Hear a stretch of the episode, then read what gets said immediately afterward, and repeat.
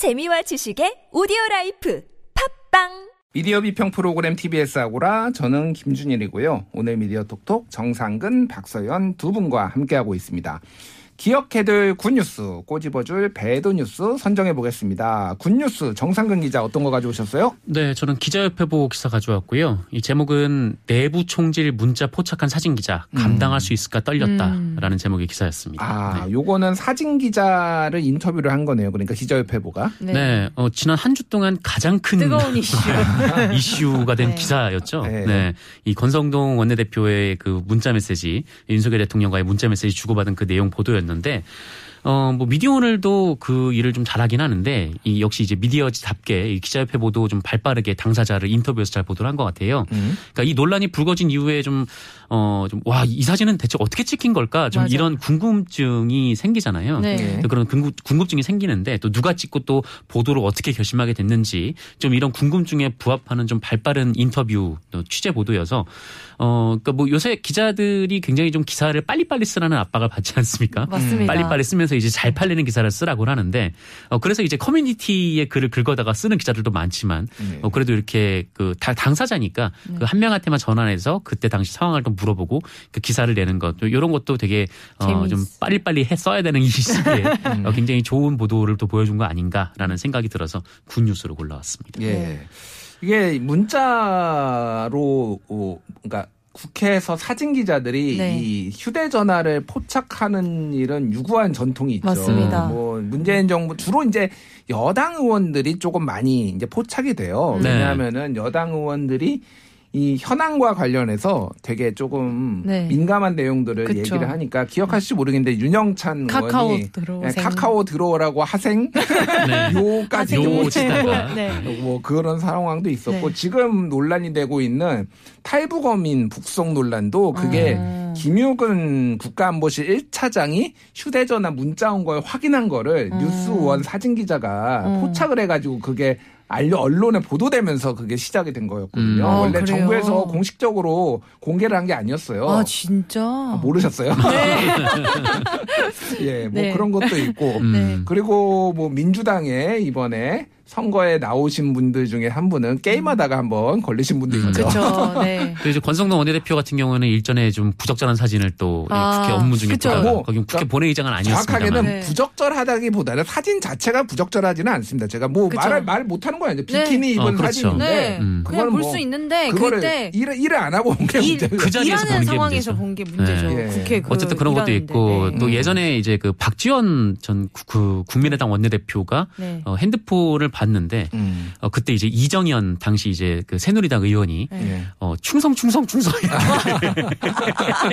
문자를 보냈는데 그거를 아유. 포착이 됐었죠. 근데 네. 그 문자가 4개월 전에 보낸 문자여서 어. 어, 박지원 원내대표가 왜 굳이 4개월이나 지난 뒤에 굳이 본회의장에서 보라고 어, 기자들한테 포착이 잘 되는 그 자리에서 한 이렇게? 사진 그 네. 핸드폰을 일부러 폈을까? 네. 어, 요 얘기도 굉장히 좀 있었었죠. 네. 그래서 많았었죠. 이번에 권성동 직무 대행도 일부러 뭐 네, 보여준 거 한거 아니냐, 아니냐. 뭐 이런 썰도 있었지만은 글쎄 너 그러기에는. 너무 타격을 많이 네. 받았습니다. 뭐 얻은 게 없으니까요. 네. 모든 게 아니 뭐 핵관이면 모두가 만천하가 알게 됐잖아요. 음. 어, 네. 진짜 핵관이네. 어, 뭐 본인이 네. 핵관임을 드러내고 싶었으면 좀 다른 부분의 문자를 좀 멈춰 세우지 않았을까라는 생각이 드는데. 그래서 네. 엄하게 강기훈 씨 이름도 네. 소환이 음. 되고 하여간 여러모로 참 뜨거운 한 주였는데 이게 게다가 동아일보 기자였죠. 맞습니다. 네, 맞습니다. 그래서 야, 보수 언론에서 그러니까요. 뭐 이런 거 계속 하는 거 동아일보가 요즘 달라진 거야 뭐 이런 얘기도 있고 참 미묘한 음. 아, 약간 그, 어, 그래서 문자였는데 이 멘트가 더 와닿는 것 같아요. 감당할 수 있을까 네. 떨렸다. 이그 원대현. 동아일보 기자인데 네. 음. 그 24년차 베테랑 야, 기자시더라고요. 예.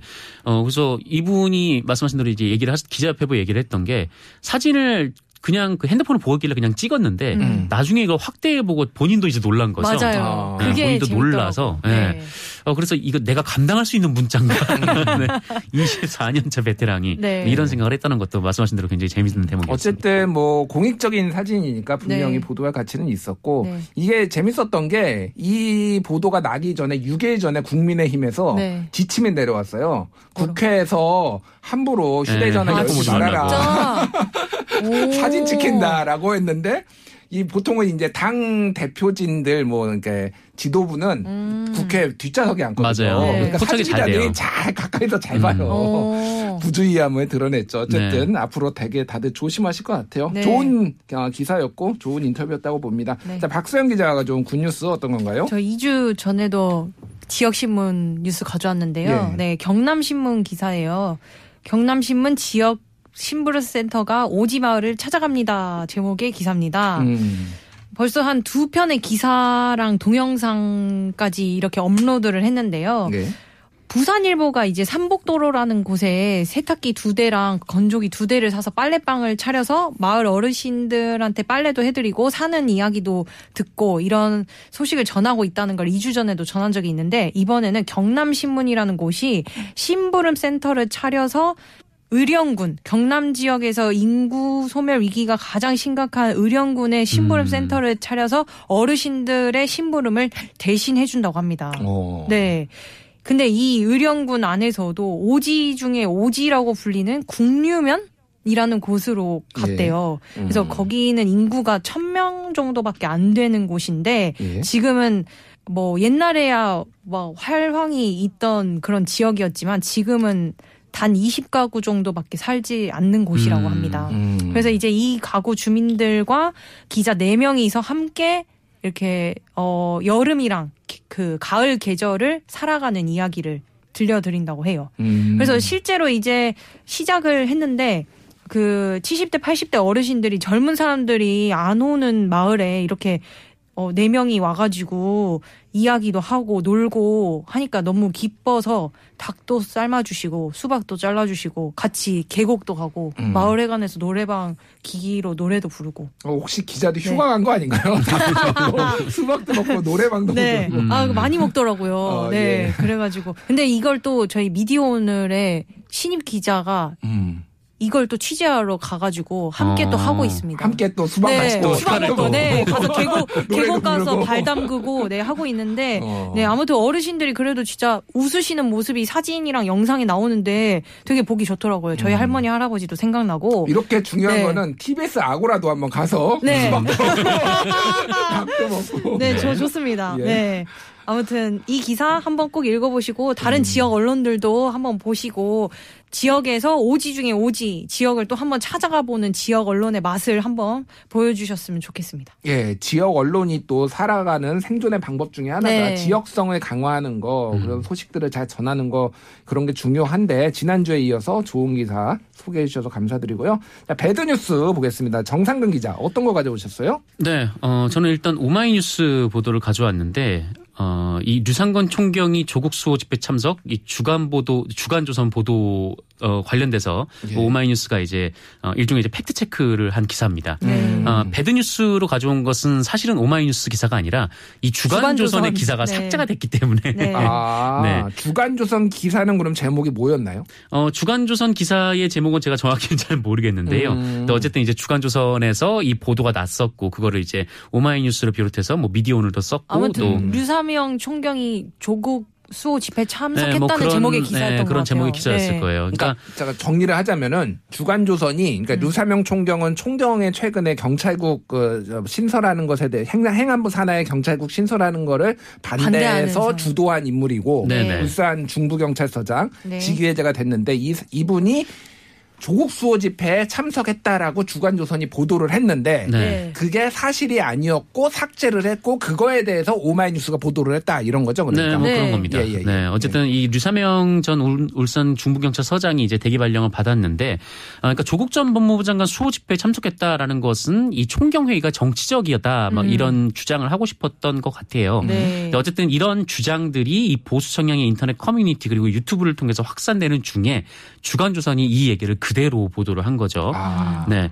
어, 어, 그래서 이, 여기서 이제 그 주간 조선이 이렇게 보도를 했는데 그 류 총경은 2019년 서울 서초동 조국 수호 집회에 참여한 뒤 인증 사진을 남겼다가 논란이 되자 1시간 만에 삭제했다. 음. 이렇게 보도를 했는데 예. 그 이후 몇 시간 만에 주간 조선 기사를 삭제를 어. 네. 했습니다. 그러니까 그러면은 류 총경이 아니었죠. 아니었던. 거예요. 네, 아니었던 거고, 어, 그래서 이제 그 주간조선이 기사를 삭제를 했는데, 어, 기사가 다 삭제가 됐으니 뭐 보도 경위를 제가 파악하기 어렵습니다만, 그러니까 아마 류사명 총경에게 직접 입장을 물어보지 않았으니까 이 기사가 나지 않았을까, 뭐 이렇게 생각할 수밖에 없고요. 어, 또 이것만으로도 굉장히 문제가 있는 보도라고 생각이 들고, 네. 또 오보를 했으면은 음. 또 오보를 했다라고 아, 본인들이 그쵸. 시인을 하고, 네, 네. 홈페이지에 사과를 해야 되는데, 음. 어, 지금 제 주소, 어, 조금 전에 이제 주간조선 홈페이지를 들어가 봤더니 뭐 관련된 내용은 나오지 않더라고요. 음. 그래서 어, 이 보도한 의도 그리고 보도한 결과 음. 어, 그리고 보도 이후의 대응 어, 이 세 가지에서 모두 다 어, 이, 어, 한마디로 이제 이주의 이제 최악의 기사가 아니었나 네. 좀 그런 생각이 좀 듭니다. 그러니까 한마디로 얘기하면 온라인 커뮤니티에 떠도는 거 누군가가 이제 네티즌이 이거 네. 류사명이 조국 소집해 한거 아니야라고 네. 올린 거를 검증 없이 그냥 받아 쓴 거네요. 그러니까. 그렇죠. 네. 안 무서웠을까? 저는 그런 거 쓰면은 오보 낼까 봐 걱정되는데. 그러게요.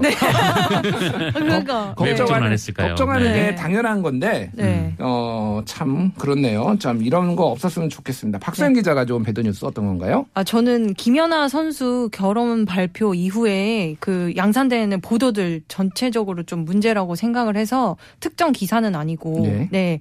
특히 저는 조금, 어, 약간 이상했던 기사가 시아버지 관련된 기사가 조금 이상하더라고요. 시아버지요. 네. 음. 그러니까 김연아 전 선수가 이제 그 다섯 살 연하의 어떤 그 남성분이랑 이제 결혼을 하신다는 발표가 나왔어요. 예. 네. 근데 이제 후속 보도가 야- 계속 이렇게 격가지로 양산되고 있는데 뭐 남편이 다섯 살 연하에 서울대 성악과 나오고 대학원에 재학 중이고 어떤 음악 그룹 멤버 등의 그런 정보값은 그래 그럴 수 있다고 해도 음. 뭐 이제 전 연인과의 그 있었던 일을 불필요하게 엮는 기사, 또 임신설을 제기하는 기사, 시아버지가 어떤 사람인데 그분은 과거에 어떤 일을 해왔던 사람이다라는 식의 기사는 음. 왜 있는 건지 잘 모르겠어요. 아, 네. 그렇군요. 그래서- 전 남친은 왜 나오나요? 그분이 한번 이제 어떤 그 성 관련 예, 이슈가 있어서 이제 그런 어, 회자가 된 적이 있는데 그걸 음. 또 굳이 엮으시더라고요 기자분들께서. 음. 그럼 임신설, 임신은 하면 어떠고 또 안 하면 어떻습니까? 그냥 예. 뭐 본인이 이야기하면 하는 거고 말면 많은 거지. 근데 음. 그 임신설 의혹을 또 제기를 하시고 시아버지가 뭐 하는 사람인지는 저희가 거기까지 굳이 알 필요는 없지 않나. 아 유명하신 분인가요 혹시? 목사 시아버지가? 목사 님이라고 아. 하시는데 뭐 지역에서 네. 좀 봉사활동 많이 하시는 뭐 분이라고 하시더라고요. 네, 좋은 네. 소식이지만 그래도 과도하게 이렇게 집착해서 근데 그런 기사가 30건 정도 막 이렇게 몇십 건이 나왔어요. 알겠습니다. 시아버지 기사. 예. 네, 그래서 이런 거는 좀 아무리 연예인이라 해도 이 정도로까지는 좀 선을 지켜줬으면 예. 좋겠습니다. 네. 알겠습니다. 자, 최소한 사생활은 좀 보호를 해줘야 될 것 같아요.